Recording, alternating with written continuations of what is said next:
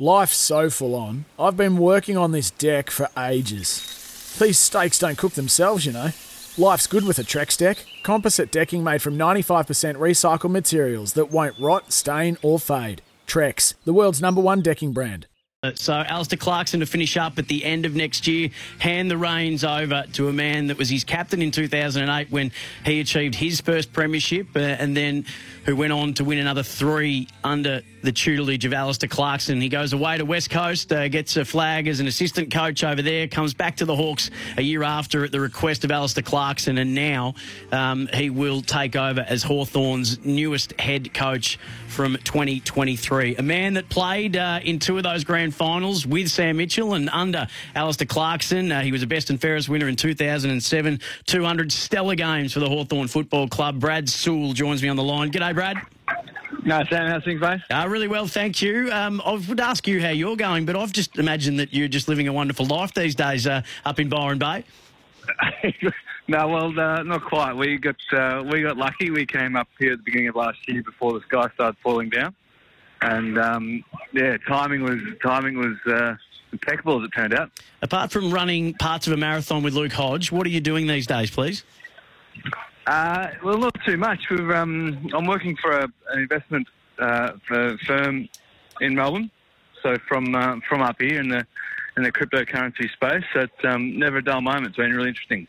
Uh, that's just an area where you and I won't be able to have an intelligent conversation in, mate, because I'm a Luddite when it comes to that stuff. So I have nothing to add here. I've got no lines in that play. But one thing I do want to talk to you about is this is a massive news story today, probably the biggest of the year, along with Nathan Buckley. Uh, were you shocked when you heard? Uh, I mean, not entirely surprised. It, it, sort of felt like it was, was getting set up for something like this without uh, without ever really knowing. Um, so there's still quite a bit of water going under the bridge, but it feels like it sets, it sets the club up for a bit of stability over a, a, period of time where otherwise that may not have been the case. How does it sit with you? Because I'd imagine as a, as a, former player, and you know both of these guys really, really well, uh, you still love the club. Do, do, you go from being, oh, geez, I don't know, to no, this is right, to geez, are we being disrespectful to Clarko? Or is it to, uh, what are the emotions that you've been feeling all day?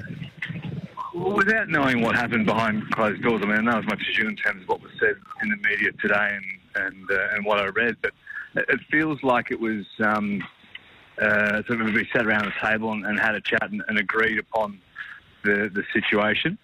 Um, and as a as a past player, it, it feels good to know that um, the, the place is in safe hands. So you uh, joined the club two, in 2003, um, which was just before Clarko got there. What do you remember about the when he took over? I've, I've, had a chat to Nick Holland and a couple of others who were there at the time, so I know the impact that Cyclone Clarko had when he arrived. What's your recollection? Yeah, exactly that. It was a, um, it was a bit of baptism, baptism of fire, I'd say, for for the entire club. Um, and, and the players first and foremost in terms of the standards that he set for the playing group and um, a, pretty large shift in, in game plan and, and, certainly personnel as well, um, which obviously turned out to be, to be pretty successful. And what about when it comes uh, to Sam Mitchell? What qualities do you think that he would bring to the table as a, as a senior coach? Uh, I mean, it appears his, his, his apprenticeship has, has been pretty sound. I mean, he was setting himself up to coach whilst he was playing. Um, and obviously, and you know, took a pretty active role uh, in the midfield and uh, more broadly within the club and, and, nurturing the young guys. So, like all players, you had some deficiencies you had to work on. He was well aware of those, and um, he's obviously gone away and focused on those, and and and, and there's been a part of a, another successful program in, in West Coast. Um, and I think importantly for his own development, he's uh, he's now in charge of his own team at Box Hill. Um, and uh, and I'm not, has it been announced what he'll do next year in terms of yeah, back so, as an assistant coach or at Box Hill? Yeah, yeah. so the the belief is still at Box Hill, but we'll obviously okay. be working a lot closer with Clarko and especially on game days, which he's got a game day role uh, anyway. Uh, I saw him just lace out uh, one of the runners with a 45 metre stab pass in dress shoes the other day, and I thought, yeah, he still hadn't lost it. But um, yeah, so it looks like he'll still keep the reins of Box Hill, but but again, working pretty closely with Clarko. Um, when you talk about deficiencies and without betraying any confidences, what do you think have been some of the challenges that Sam has had to overcome? Normally, with the very best of players, Brad Sewell, we've seen in the past that some of the, some of the hurdles that they've had when they become coaches is that having to accept that not everybody does it the way that they did it. You probably hit the nail on the head there. I think as a player, his standards were, were so incredibly high that it was a, a frustration for him that the, some players weren't as professional or didn't approach the game in the, in the same manner as, he did. Um, and so I'd imagine as a coach, it's something that, that he's now certainly a bit more critically aware of and something he's had to, um, I, I, guess, work on, um, knowing that uh, everybody can prepare you know, at a certain level but have a different focus and a different mindset going in. And um, I mean, he's, I, I, don't think I've seen anybody know of anybody that's worked um, as, or is aware of themselves as he is, certainly as a player. So I've no doubt that as a coach, um, he certainly surrounded himself himself with some some really good mentors, and um, it's been a, an aim of his for a long time to be a senior coach. So uh, he'll be uh, very well prepared. Speaking of Brad Sewell on Time On on SEN, uh, former Premiership teammate of Sam Mitchell and uh, and player under Alastair Clarkson, so perfectly placed to have a chat about the events of today. Brad, when it comes to Clarko, what do you think the greatest? And obviously you can't speak for Sam, but it might be something that you know for yourself. But what do you think the greatest thing that Sam could take from Clarko would be, and then apply it to his own coaching? Oh, that's a good question. Um, I, think I imagine there'd be a number of things. I mean, you don't you don't stay in the role that Clarko stayed in first and foremost for that period of time without being really adaptable, um, and notwithstanding the extraordinary success, but to be able to um, communicate with the with the kids of today and, and get the same cut through as he did 15 years ago. I mean, the guys coming through now are very, very different to certainly what we were mm. um, back then. So um, you know, communication is certainly a strength, and his, his ability to adapt and evolve um, as a person, and uh, you know, certainly from a game plan and game style sense, and, and remain at the forefront of of the football technicality, if you like, has certainly been one of Clarko's strengths. So, when it comes to, I suppose the the the, the legacy that that Clarko leaves, it's very hard to sum it up, to, to, to put a bow around it. Um, but he was spoken today by Jeff Kennett in the same sentence as John Kennedy Sr. and Alan Jeans, which you could clearly see was uh, quite humbling for Clarko and spoke about that that impact. But how big a figure uh, from a, a, Hawthorn point of view? And you've walked the halls and you've rubbed shoulders with the biggest figures uh, through Hawthorn, whether uh, from all those generations. Where does he sit? Uh, upper upper echelon, there's no doubt. Um, I, think I think the true legacy of Clark will be felt another five to ten years when you see the likes of um, Mitchell and whoever else comes through as a, as a as a coach, notwithstanding the legacy purely just from the assistant coaches that have gone on to become senior coaches, but I, I think not just when you're thinking or talking about Hawthorn, more broadly the game.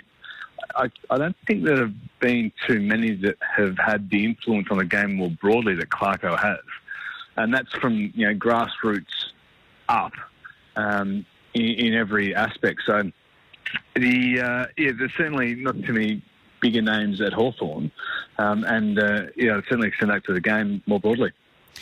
I think when we look back over the time that Clarko had there, I mean, one of the, the more fascinating periods of time, and we're learning a little bit more about that uh, year in, year out, is is is what sort of went on between Clarko and Buddy, and, and the general feeling that one of the things that prompted Buddy to, to head off was that maybe you know Clarko flying over to see him and all that kind of stuff, but to, to be able to have the strength of your convictions to, a, to even to the point, and some might call it stubborn, other people might call it no, no, no. I know exactly what I want and what I want us to be about. But that could have been one of the that's one of the greatest sliding door moments in, in, in I think Hawthorn history that Clarko stuck to his guns about what he wanted. Uh, Buddy said, no, that's not for me, and off he goes. And the ability to still then lose the, the greatest player in the comp, the best player at that time in the competition for mine, and then go on and win another two flags. I, I, that, that's an extraordinary part of the story. Yeah, it, well, it is. It's, brilliant stubbornness or whatever you want to call it. You need to have ex- extreme conviction and self belief, and I think all senior coaches do. But coupled with that decision uh, or scenario I've just mentioned, you could argue Stuart Dew was um, similar in that. You know, I don't think we win in 2008. Um, firstly, if Clarko brings Dewey over, and uh, and Clarko had to to, to swim against the tide there as well to get Dewey into the footy club um, and then to, to get him physically right and then to effectively um, win the grand final and then also to, you know, um, turn, well, not entirely turn Dewey into a senior coach, but open his eyes in that sense as well. So th- there are a number of those decisions that um, I'd suggest pivoted Hawthorn and the playing group into the, the ultimate success that we had. If I had to force you to make a prediction about where you think or what you think is next for Clarko, does he ride off into the sunset um, with his legacy firmly intact? Does he does he go for another challenge as a senior coach? Does he take on a different role in football? Does he head into the media? Um, what what would you what would you guess would be the next thing, or what would you like to see him do? I couldn't even hazard a guess. I mean, he probably doesn't even know himself. Um, no, I've, I've honestly got no idea. I mean, he could obviously, if he decided to continue coaching. There'd be an abundance of offers. Um, media, of course. Um, I could see him just sort of tinkering around his little farm there for a bit and um, and keeping himself busy there for a while. But I've honestly, got no idea. He's obviously been that career coach, and um, he could step into any type of commercial role. I would imagine as well, just in terms of culture and, and governance. Um, given his experience and, and success there. So um, I couldn't hazard a guess. I'm sure he doesn't know himself at the moment. So um, he's got a lot, of, a lot of things that he needs to to do between now and then before he makes that decision. Brad Sewell, now based in Byron, just living a, an extraordinary life. Uh, thank you very much for taking some time away from your busy schedule and, and just giving us your view on the events of today. We really appreciate it. No worries. Thanks very much. Want to witness the world's biggest football game? Head to iCanWin.com.au, predict Australia's score with a crystal ball, and it could be you and a friend at the FIFA World Cup Qatar 2022 semi finals, all thanks to McDonald's. Maccas, together and loving it. TNC's apply.